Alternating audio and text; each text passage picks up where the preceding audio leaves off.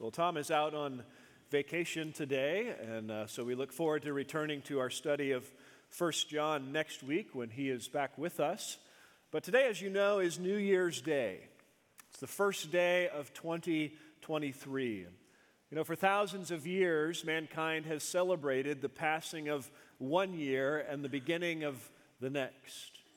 You know, since 1907, one of the traditions in the United States has been the dropping of the ball in, in New York City's Times Square, an event that has marked the passing from one year to the next almost every year since that time. And, you know, the, the ball that is dropped has changed some over time. I think it's gone through four different uh, iterations of, of what it was. It started as a five foot ball made of wood and iron with about 100 incandescent light bulbs. Now it is about 12 feet in diameter with 32,000 LED lights as a part of it. So, even an, an event as iconic as, as that is a reminder how time passes and how things change over time. You know, regardless of how one celebrates the new year, today is a day we both look back on the past year and look forward to the future, to the year to come. You know, for some, this past year was one of much gladness and, and blessing. And for others, a year of trials and grief. For some, you look forward to this new year with eager anticipation and hope. Others, perhaps with more dread or fear. For some, this past year dragged on slowly in your mind and, and it finally has, has passed. For others, it's sped by and you can hardly believe that it's gone. You know, regardless, for all, today is a reminder of the passage of time. You know, we all had 365 days last year, and now they are gone. 8,760 hours, 535,600 minutes, and there was no stopping that passage of time, no slowing it down. Time marches on. You know, God intends that we pay attention to the passing of time. When he made the world, he, he built in reminders of the passing of time. You know, each day the sun rises and then it sets and the moon rises, reminder of the passing of each day. He created our planet and solar system with yearly reminders of the passing of time, whether that's the, the phases of the moon marking the months or the, the changing seasons that recur year after year, marking the, the passing of years. You know, that was true even before sin and death entered the world. But now that we live in a fallen world and all face physical death, God intends that we not simply recognize the passing of time, but that we understand and live in light of the fact that we all only have a, a brief time in this life.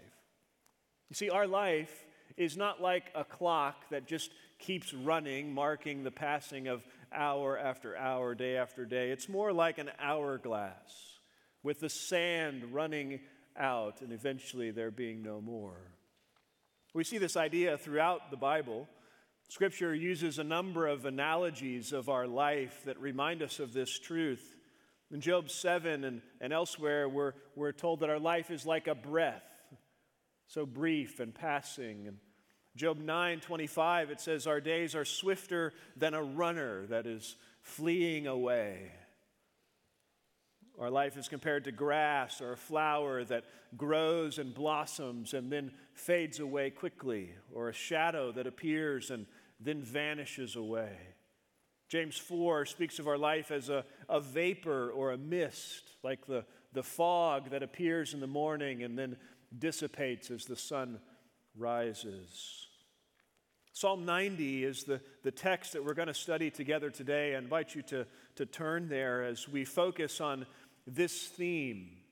You know, Psalm 90 clearly focuses on this reality. We see this especially in verse 12. This psalm is a prayer, and this is the first petition of this prayer, which says, So teach us to number our days that we may present to you a heart of wisdom. One commentator writes this phrase reflects the central theme of this psalm, namely an awareness of our human finitude and weakness and the importance of responding properly to that realization. See, the psalm reminds us that our lives are brief and frail, And we will only live them well when we keep that at the forefront of our minds. As you see, Psalm 90 says it is a prayer of Moses, the man of God. This is the only psalm that's attributed to Moses. It's a, obviously a very early psalm. And, and while it doesn't give us a specific context as to when this psalm was written by Moses, it seems from the content that it's clear that it was written during the time of the wilderness wandering. You recall how that generation who was led out of slavery in Egypt had the opportunity to enter the promised land. And yet they failed to trust God, focusing instead on, on the, the big fortress walls of the cities and the size of the people there. And so they didn't trust God to enter the land. They rebelled against Him. And God judged them. And, and in Numbers 14 29, it says how everyone 20 years and older would die in the wilderness. Perhaps Moses also wrote this psalm after he had struck the rock in Numbers chapter 20 and so was forbidden himself from entering the land as well. So both Moses and, and the people had a keen sense of the brevity and fragility of their lives. They were very much aware of the fact that there was a, a ticking clock of, of their life, that they had a, a clear expiration date that was coming. Now, the reality is, we should all have such a sense. We may not be wandering in the wilderness knowing we're going to die in a certain time frame, but we are, are also to be aware of the brevity of life. So, Moses, in that circumstance, composed this prayer, this psalm, a prayer for himself and for the people, reflecting on that reality. As we study this psalm on this New Year's Day, let's consider three realities about our brief lives that are highlighted by Moses in this text. Let's begin first with the inevitability of our numbered days. The inevitability of our numbered days. We need to recognize that our days are numbered. You know, if you've read Scripture at all, you know that Scripture is clear that all will die. Hebrews 9:27 says inasmuch as it is appointed for men to die once and after this comes judgment. Job 14 1 and 2 puts it this way it says man who is born of a woman is short-lived and full of turmoil. Like a flower he comes forth and withers, he flees like a shadow and does not remain. As one writer puts it, humankind lives under a divine mandate of mortality which no human being can escape. You see, all will die, and all will die at the time God has appointed. Job 14 continues in verse 5 and says, Since his days are determined, the number of his months is with you, and his limits you have set so that he cannot pass. God has appointed not only the, the reality that we will die, but the timing and the manner of our death as well. Jesus put it this way in Matthew 6 27 Who of you, by being worried, can add a single hour to his life?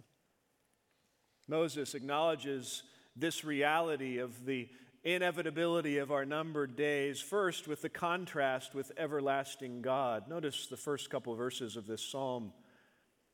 He says, Lord, you have been our dwelling place in all generations.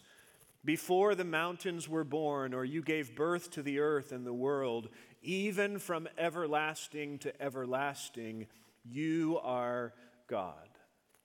He says, Lord, you have been the dwelling place, the refuge, the, the place of protection and provision for all generations. He says, God is the constant one, our refuge and help, and He is that for all generations of His people. You know, if you put yourself back in Moses' shoes as he was in the wilderness, looking back at God's faithfulness to the previous generations, he may have been reflecting on, on how God called Abraham and, and provided and protected he and his family as, as they were going to the land that God had promised him. Or to Joseph, even when his brothers sold him in slavery, God was a, a refuge to him and ultimately bringing his family into Egypt. To the generations who were enslaved in Egypt, God provided and protected them through that. And even the current generation now, God was caring for them as they, He brought them out of, of slavery, even now in their wilderness wandering. You see, through all those generations that had come and gone, God was the constant.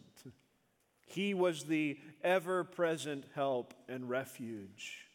You see, generations come and go, but God is the refuge of all of them who trust in Him. Before, he says, verse 2 the mountains were born, or you gave birth to the earth. From everlasting to everlasting, you are God. Moses goes even further back. Says not only from the, the generations of God's people where you've displayed your faithfulness, but even before the creation, you are God. God is eternal. He has always existed and always will. Before the world was formed, before the mountains were shaped, from everlasting eternity past into everlasting eternity future, you are God. You see, our existence in this life is brief and fleeting. God is eternal and unchanging. And so Moses highlights the reality of our brief life in contrast to the everlasting God. And he moves in the next verses to the certainty of our coming death. We are not eternal and everlasting and unchanging like God. We face a certain death. Verse 3 says, You turn man back into dust and say, Return, O children of men, for a thousand years in your sight are like yesterday when it passes by, or as a watch in the night. You have swept them away like a flood, they fall asleep. In the morning, they are like grass which sprouts anew. In the morning, it flourishes and sprouts anew. Toward evening, it fades and withers away. It says, God, this sovereign one, this unchanging, eternal one, is, is sovereign over our death. He says, You turn man back into dust. See, the reality is we will return to the dust. Adam was formed from the dust of the ground, and to the dust we will all return. Genesis 3, God said to Adam, By the sweat of your face you'll eat bread till you return to the ground because from it you are taken, for you are dust, and to dust you shall return.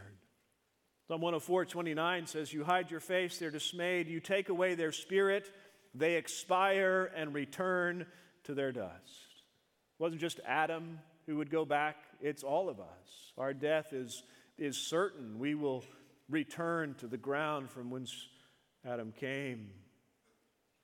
Verse 4 God reminds of how our lifespan is but a blip on the radar to God. He says, For a thousand years in your sight are like yesterday when it passes by, or as a watch in the night.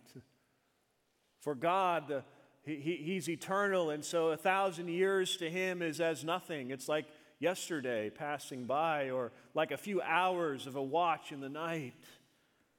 Our lifespan is but a blip on the radar Psalm 39 5 puts it this way God, you have made my days as handbreadths and my lifetime as nothing in your sight. Surely every man at his best is a mere breath. That's us. Compared to God's eternality, our life is brief and ends in death. He gives several analogies of that in, in verses 5 and 6. He says, You swept them away like a flood. Picture that that rain coming and the, the rushing of water and how quickly it arises and how quickly it sweeps something away. He says, That's us. He says, They fall asleep. Again, a, a picture of death, especially for those who are believers who will one day awake into eternal life with the Lord. But like sleep comes, comes quickly, so does the end of our life. Or like grass, verse 5 says, In the morning they are like grass which sprouts anew. In the morning it flourishes and sprouts anew. Toward evening it fades and withers away. This is those, those plants in a arid climate where, where there's very little rain, and so the morning dew is what causes them to sprout to life, but then the heat of the day, they, wither and fade. As one writer writes, fresh and green in the cool of the morning, but dry, parched, and lifeless by the evening. The message of these verses is clear human life is brief, and then it is gone. Why do our lives certainly end in death? Why such brevity for us? Moses continues with the cause of our brief life, verse 7.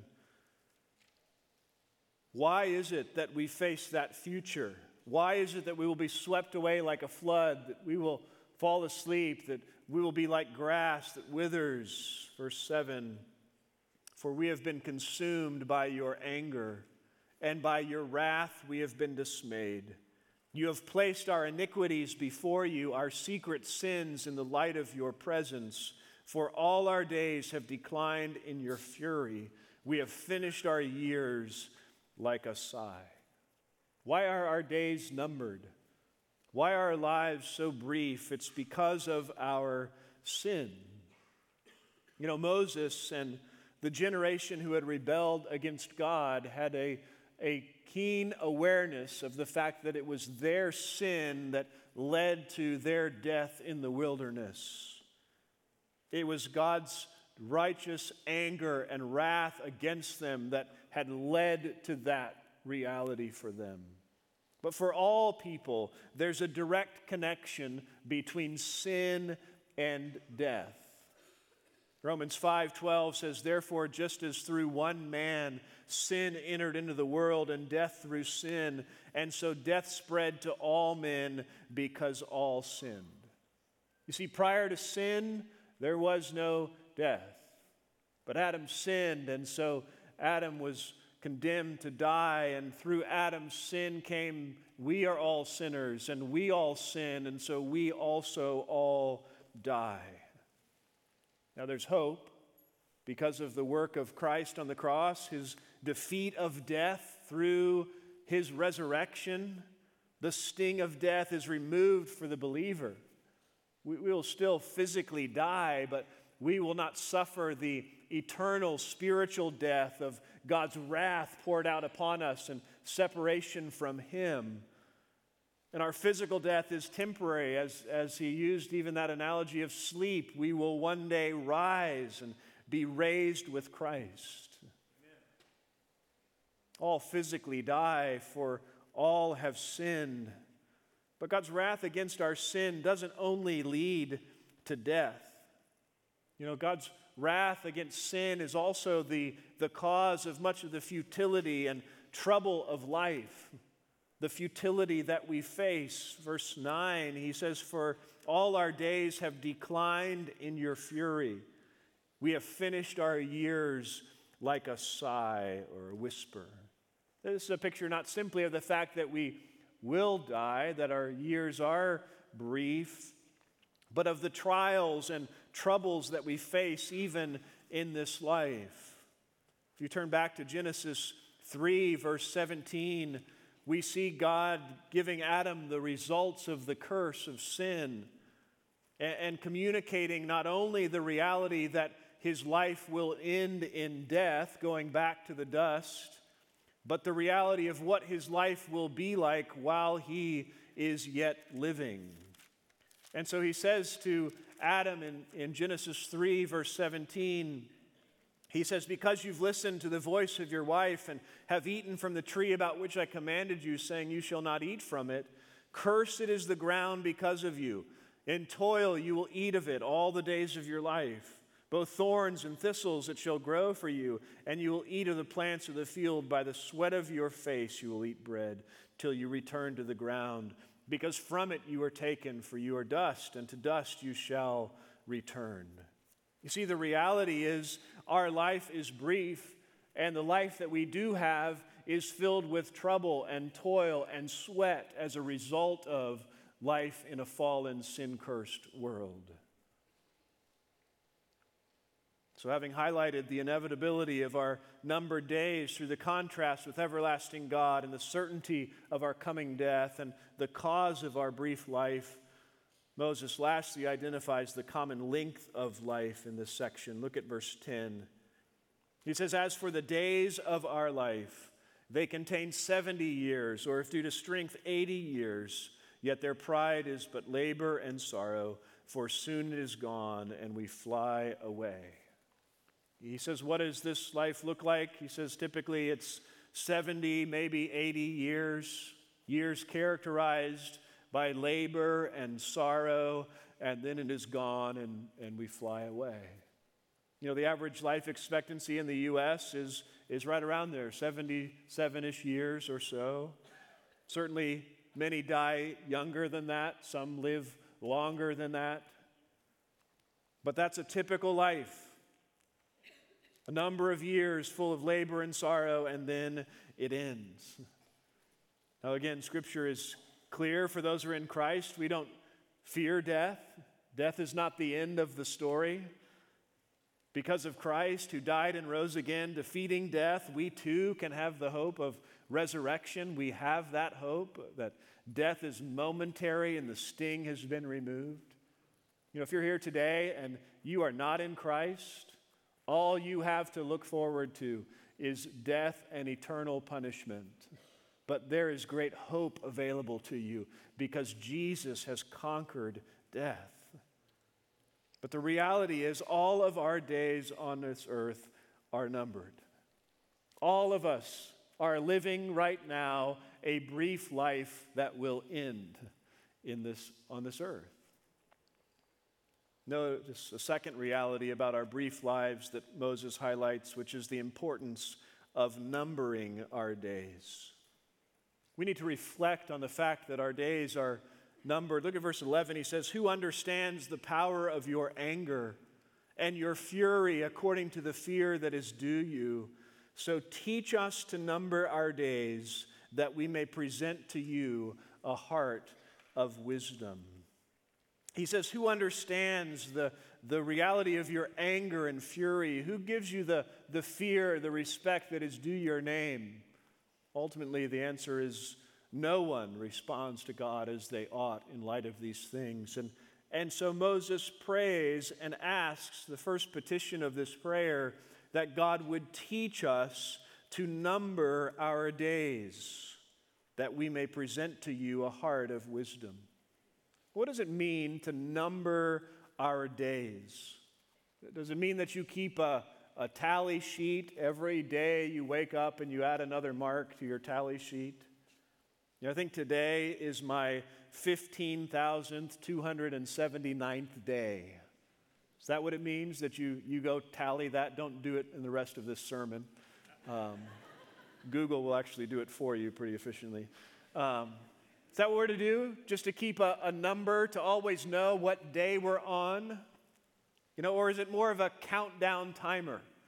Should you take the average life expectancy and, and count backwards and, and maybe know how many you have if you live an average life expectancy. No, that's not what he's saying either. Psalm 39 4 puts it this way It says, Lord, make me to know my end and what is the extent of my days. Let me know how transient I am. You see, to number our days means we acknowledge and reflect on the fact that our days are numbered, that our life is brief. We are a vapor here for a while and then vanishing away. It means we don't fear death or frantically fight death. Rather, we accept that fact as a part of life and live in light of that reality. And, and we carefully consider the days we have and how we will live them before the Lord. It's vital that we number our days, that we learn to number our days. Why? Well, it's clear from this verse that such a perspective does not come naturally to us. In fact, it's a perspective that, that sinful man rebels against and wants to ignore. That's why Moses prays, Teach us to number our days. You know, it's interesting that, that that's what he prays because it's pretty clear that everybody dies, right? I mean, it's a pretty obvious fact as you live in this world that death is a part of life, and, and yet it's a reality that sinful man wants to ignore. We don't reflect uh, on the fact that life is brief and then it's gone. Instead, we seek to live as though life will continue forever.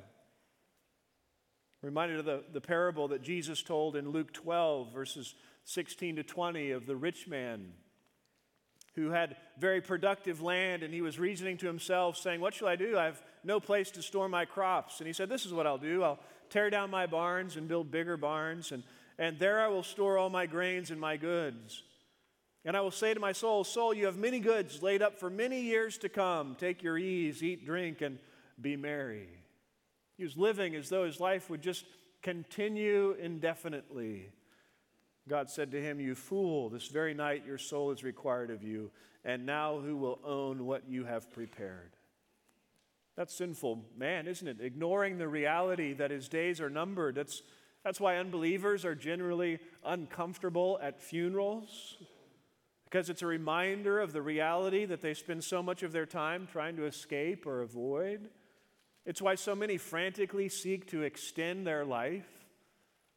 You know, we don't necessarily go search for the fountain of youth in the jungle anymore, but, but our world is characterized by those seeking to extend their life, to, to overcome the realities of death through extreme fitness or nutrition or, or medical care and technology with hoping in those things. So, this thinking doesn't come naturally to us. We must learn to think this way. We must learn to accept and embrace and dwell on these truths. And it's critical that we do so because such a perspective is, is vital to growing in wisdom. He says, Teach us to number our days that we may present to you a heart of wisdom. Teach us to number our days that we may attain a, a heart of wisdom. You see, there's a connection between learning to number your days and attaining wisdom in living out a heart of wisdom. Now, what is wisdom? What do we mean by that? Well, it's, it's applying the truth of God to life. It's living in light of who God is and embracing what He has revealed about Himself and about life and applying that truth practically in how we live minute by minute, hour by hour, day by day. Well, how does numbering our days lead to wisdom? Well, this thinking first produces humility, which is foundational to wisdom. It produces right thinking about ourselves in relationship to God. When we understand what we've already seen in this psalm, that God is God forever, He is the eternal, unchanging, sovereign one, and we are but dust and a vapor that appears and then vanishes away, it creates in us a humility that is eager to live for Him and eager to understand the truth that He has given us for life in this world. That's why Proverbs 1 7 says, The fear of the Lord is the beginning of knowledge. Fools despise wisdom and instruction. And why Proverbs 11 2 says, With the humble there is wisdom. See, these truths humble us, which leads us on the path of wisdom. When we think life is all about ourselves, we will live foolishly. This thinking not only produces humility, but it produces intentionality in how we live. Uh, an intentionality in, in how we approach each day. Turn to Ephesians 5 briefly with me. Ephesians chapter 5.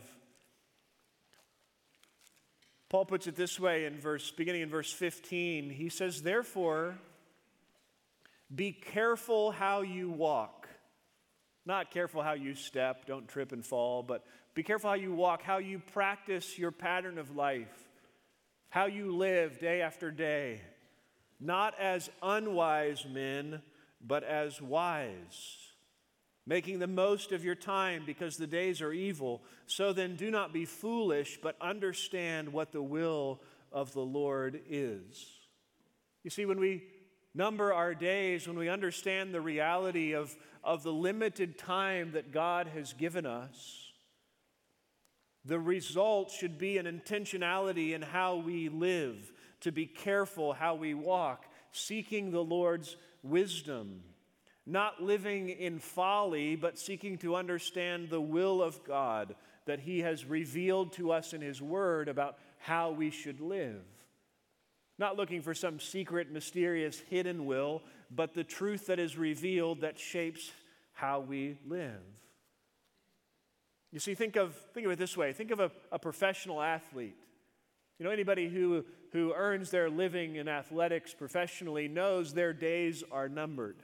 I, I saw a headline this week about um, Terrell Owens, who was a Cowboys receiver a decade or so ago, um, wanting to make a comeback in the NFL. The problem is he's like almost 50, so it's probably not going to happen, right? Because professional athletes have a shelf life. They know their days are numbered, limited time for them to, uh, to earn a living in that way. But what, what does that produce in them? Does it produce kind of a laissez faire attitude? Well, I know I'm not going to do this for very long, so I'm going to eat whatever I want and no big deal.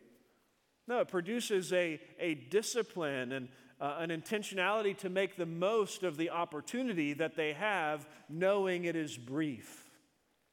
So it should be for us. As I mentioned, today is my 15,279th day.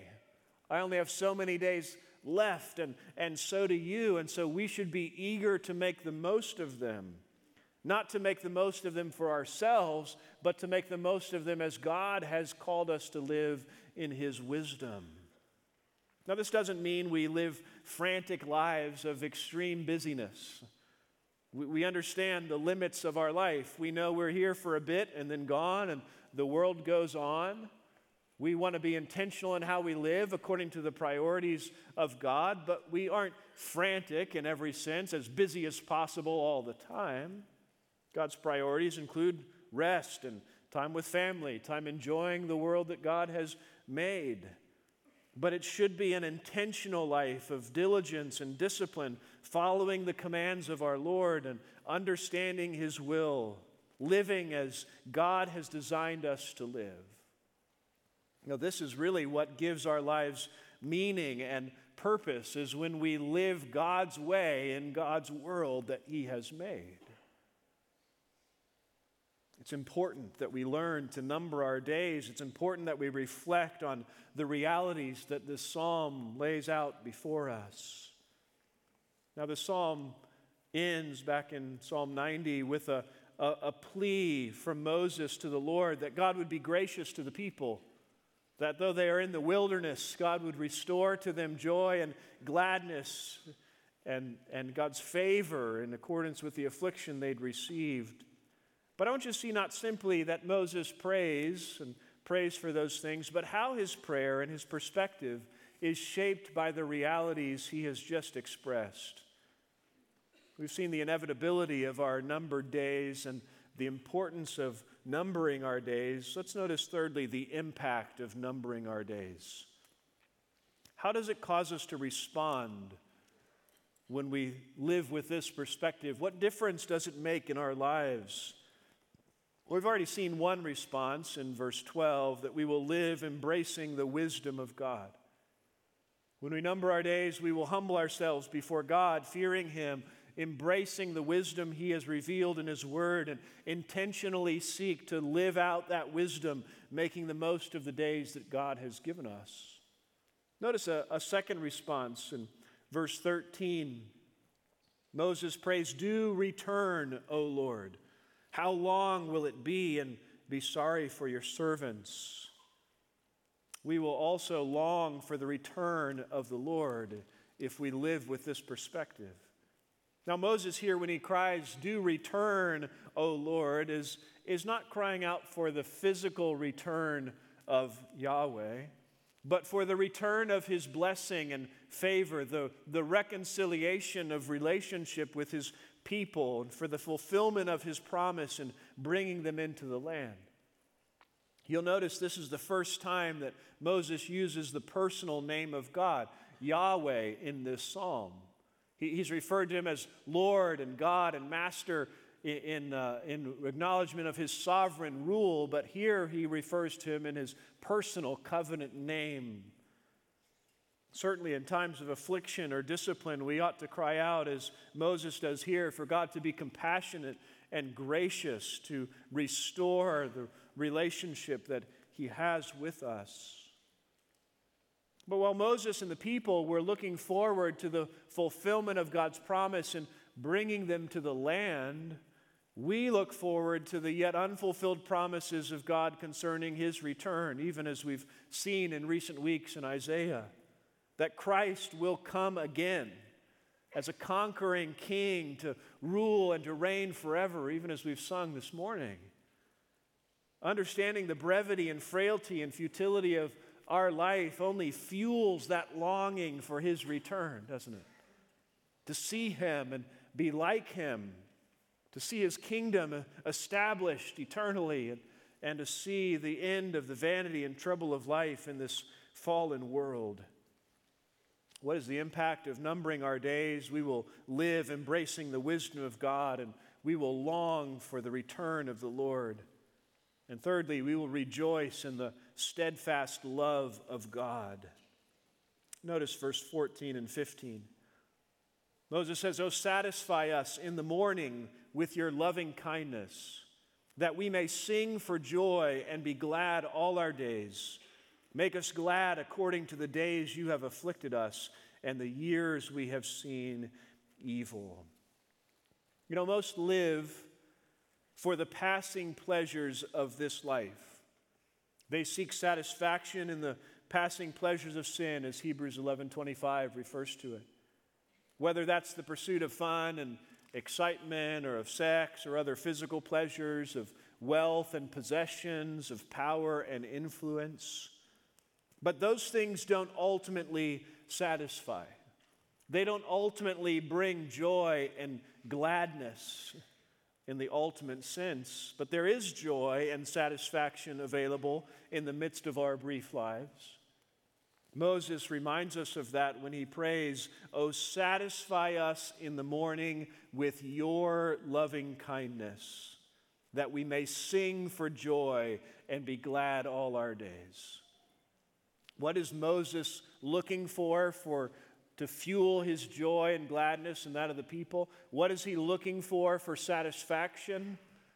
Is it a different kind of meal than they've had in the wilderness? Is it a change in their circumstance? It is the Lord's loving kindness. And notice it's not even the expressions of his loving kindness. It's not that he says, Satisfy us with the good gifts that you will give us because of your loving kindness. It's simply satisfy us with you with your loving kindness, so that we will sing for joy and be glad all our days. You know, this is the constant testimony of the Psalms that joy and gladness, that satisfaction is found only in God Himself. Amen. Psalm 16:11 says, "You will make known to me the path of life. In your presence is fullness of joy. In your right hand there are pleasures forever. Psalm 17, 15 says, As for me, I shall behold your face in righteousness. I will be satisfied with your likeness when I awake. Psalm 43, 4, I will go to the altar of God, to God my exceeding joy. Psalm 63, 6, your loving kindness is better than life. Psalm 73, 25, Whom have I in heaven but you? And besides you, I desire nothing on earth. My heart and my flesh may fail, but God is the strength of my heart and my portion forever. You see, this is the desire of someone who has numbered their days, who understands life is but a brief vapor that will fade into eternity that the here and now, the life we live, is just the, the preface to the novel. It's the pregame show before the, the main event. When we understand that, we, we see the folly of seeking ultimate satisfaction and joy in that which is so temporal and fleeting. And instead, we pursue and, and find that joy in the only unchanging eternal one, the one we were made for, the one in whom there is fullness of joy the Lord Himself. You see, when you number your days, you will desire to live your days knowing and loving and rejoicing in the one who loved you first, in God. Moses cries out, God, satisfy us, make us glad, restore our joy in you. The fourth impact of numbering our days is that we will look for the work and majesty of God. Notice verse 16. Moses says, Let your work appear to your servants and your majesty to their children. Notice Moses doesn't pray that God would work, he, he doesn't ask God to work. He knows God is working. Instead, what does he ask? He asked that God's work and his majesty might come into view, that they would appear, that they would be visible to his servants, that they might be seen both by the people and by the coming generation, by the children.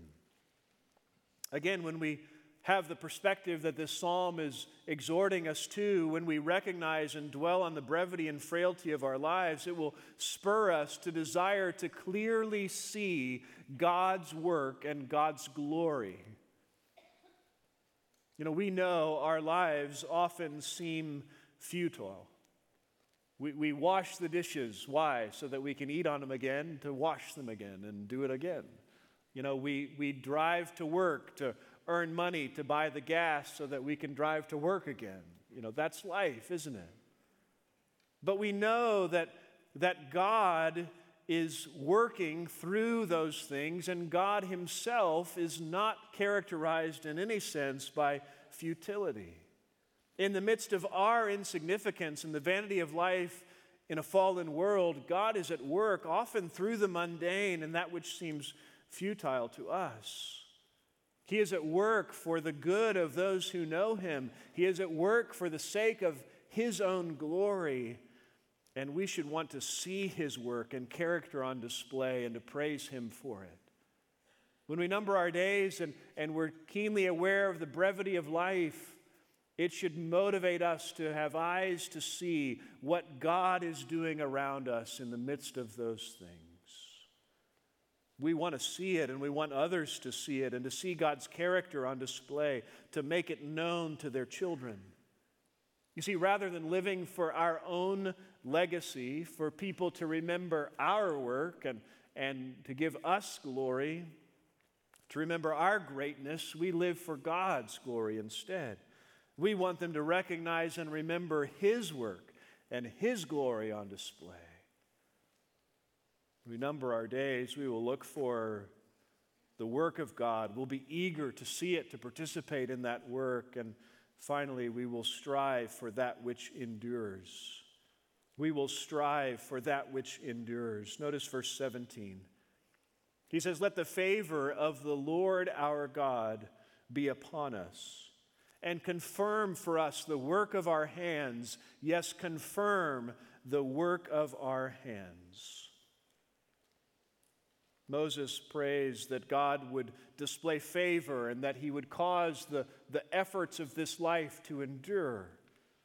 You know, when we number our days, we understand our lives are brief and frail, and, and so we recognize that most of what we strive for is temporary at best. Doesn't mean it's worthless and that we shouldn't do it. It's just that we recognize it won't ultimately last. You know, just because my car will eventually die doesn't mean I shouldn't wash it or take care of it, or because my house will eventually crumble that I shouldn't paint it or, or maintain it. Now, there's much that we enjoy in this life and, and much that God has given us to do that is nonetheless temporary. You see, the, the numbering of our days helps us to recognize that and to do these things in, in, a way that is ultimately for His glory, but it also helps us to identify those things that will, in fact, last and endure. You see, Moses, as he's praying, he's aware of and instructing the people not only to ask God to, to uh, cause their work to endure by His grace, but to spend their time pursuing the things that God says He will bless and that will last. So he prays that God would confirm or establish the work of their hands. Again, this is not like when you go to a cheesecake factory or somewhere for dessert and you get this yummy, delicious dessert that's 1,400 calories or something, and you pray, God bless this food to our body. And you know, and your kids know, and God's know it's not happening but you ask it anyway. Like, that's not what Moses is doing here. He's not saying we're spending our life doing all kinds of worthless things, but God, you bless it and you cause it to endure. No, he recognizes that it's only the favor of the Lord that causes our efforts on this earth to endure. It's not our effort and work that makes that happen, it's God's grace. But there are those things which God has called us to that He says He will bless and, and that will bear fruit ultimately beyond this life and into eternity. Those things that are done unto Him and, and, and those things that are centered around that which lasts through eternity. What is it that lasts from this life? Well, it's, it's things like God's Word that endures forever. It's the people that God brings into our life that will last. And so, if we want God to confirm for us the work of our hands, to cause those things to endure, to have lasting impact, we need to focus on those things that He says will matter unto eternity. Amen. Moses, in the book of Deuteronomy, spent extensive time teaching the new generation who would go into the promised land many of the same things he'd been teaching the generation who would die off in the wilderness. And, and he instructed them time and time again, and we've seen it even in, in verse 16 with the focus on the children of the importance of devoting ourselves to God's word and to the passing on of that truth about God to the next generation, and even as we read in Psalm 96, to the nations. Deuteronomy 6, 6 and 7 says, These words which I'm commanding you today shall be on your heart, and you shall teach them diligently to your sons, and talk of them when you sit in the house, and walk by the way, and when you lie down, and when you rise up. You want your work to endure? Pray that God would be gracious in that way and, and be busy about those things which God says are a priority. You knowing God and loving Him, knowing His Word, and allowing that to shape your life and then being intentional to pass that truth along to others. Jesus put it this way in Matthew 6 He said, Seek first His kingdom and His righteousness, and all these things will be added to you. It's the all these things. Well, it's all the temporal things of life, the things that are, are part of life in this world but aren't to be our consuming focus, we seek first His kingdom and righteousness, even in the midst of the temporal realities of life. So, beloved, today we mark the passing of another year, a reminder of the, the passing of time, but not just the passing of time, the, the reminder that our lives are brief. You and I don't know how many more years we will have, but we know eventually it will end. May we number our days, reflecting on the brevity and frailty of our lives, and carefully and intentionally evaluate how we will use the limited time we have left so that we will live in embracing the wisdom of God, the truth in His Word. Let that shape the priorities of our life and how we live out the details of life. May we long for the return of the Lord, for Christ to come back and to establish his rule and reign. May we rejoice in the steadfast love of God, not in all the things in this world that are appealing to us and that we can be tempted to pursue joy and satisfaction in, but may we pursue that in Him alone. And may we look for the work and the majesty of God, seeing how God is accomplishing His purposes and plans, even in the midst of the challenges of life. And may we strive for that which endures. May what we do this next year last beyond 2023 by the grace of God as we pursue the priorities that He has given us. Lord, teach us to number our days that we may present to you a heart of wisdom. Let's pray together. Our Father, we thank you for the truth of this psalm. We thank you for the powerful reminder that you alone are God, that you are the eternal, everlasting, sovereign one who rules and reigns over all. And Lord, in contrast to you, we are so uh, feeble and frail. We are utterly dependent on you, our refuge, and, and our lives are but a brief vapor. Lord, help us to reflect on that reality, not only this morning, but throughout each day and this next year. May we live in light of that truth. Lord, give us joy in knowing you. Give us joy in living out the priorities that you have called us to. Help us to pursue the things that will last and not to be enthralled in the trappings of this world.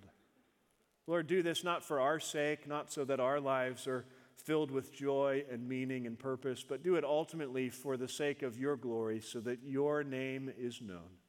We love you and thank you. We entrust this, the rest of this day and this year to you. In Christ's name, amen.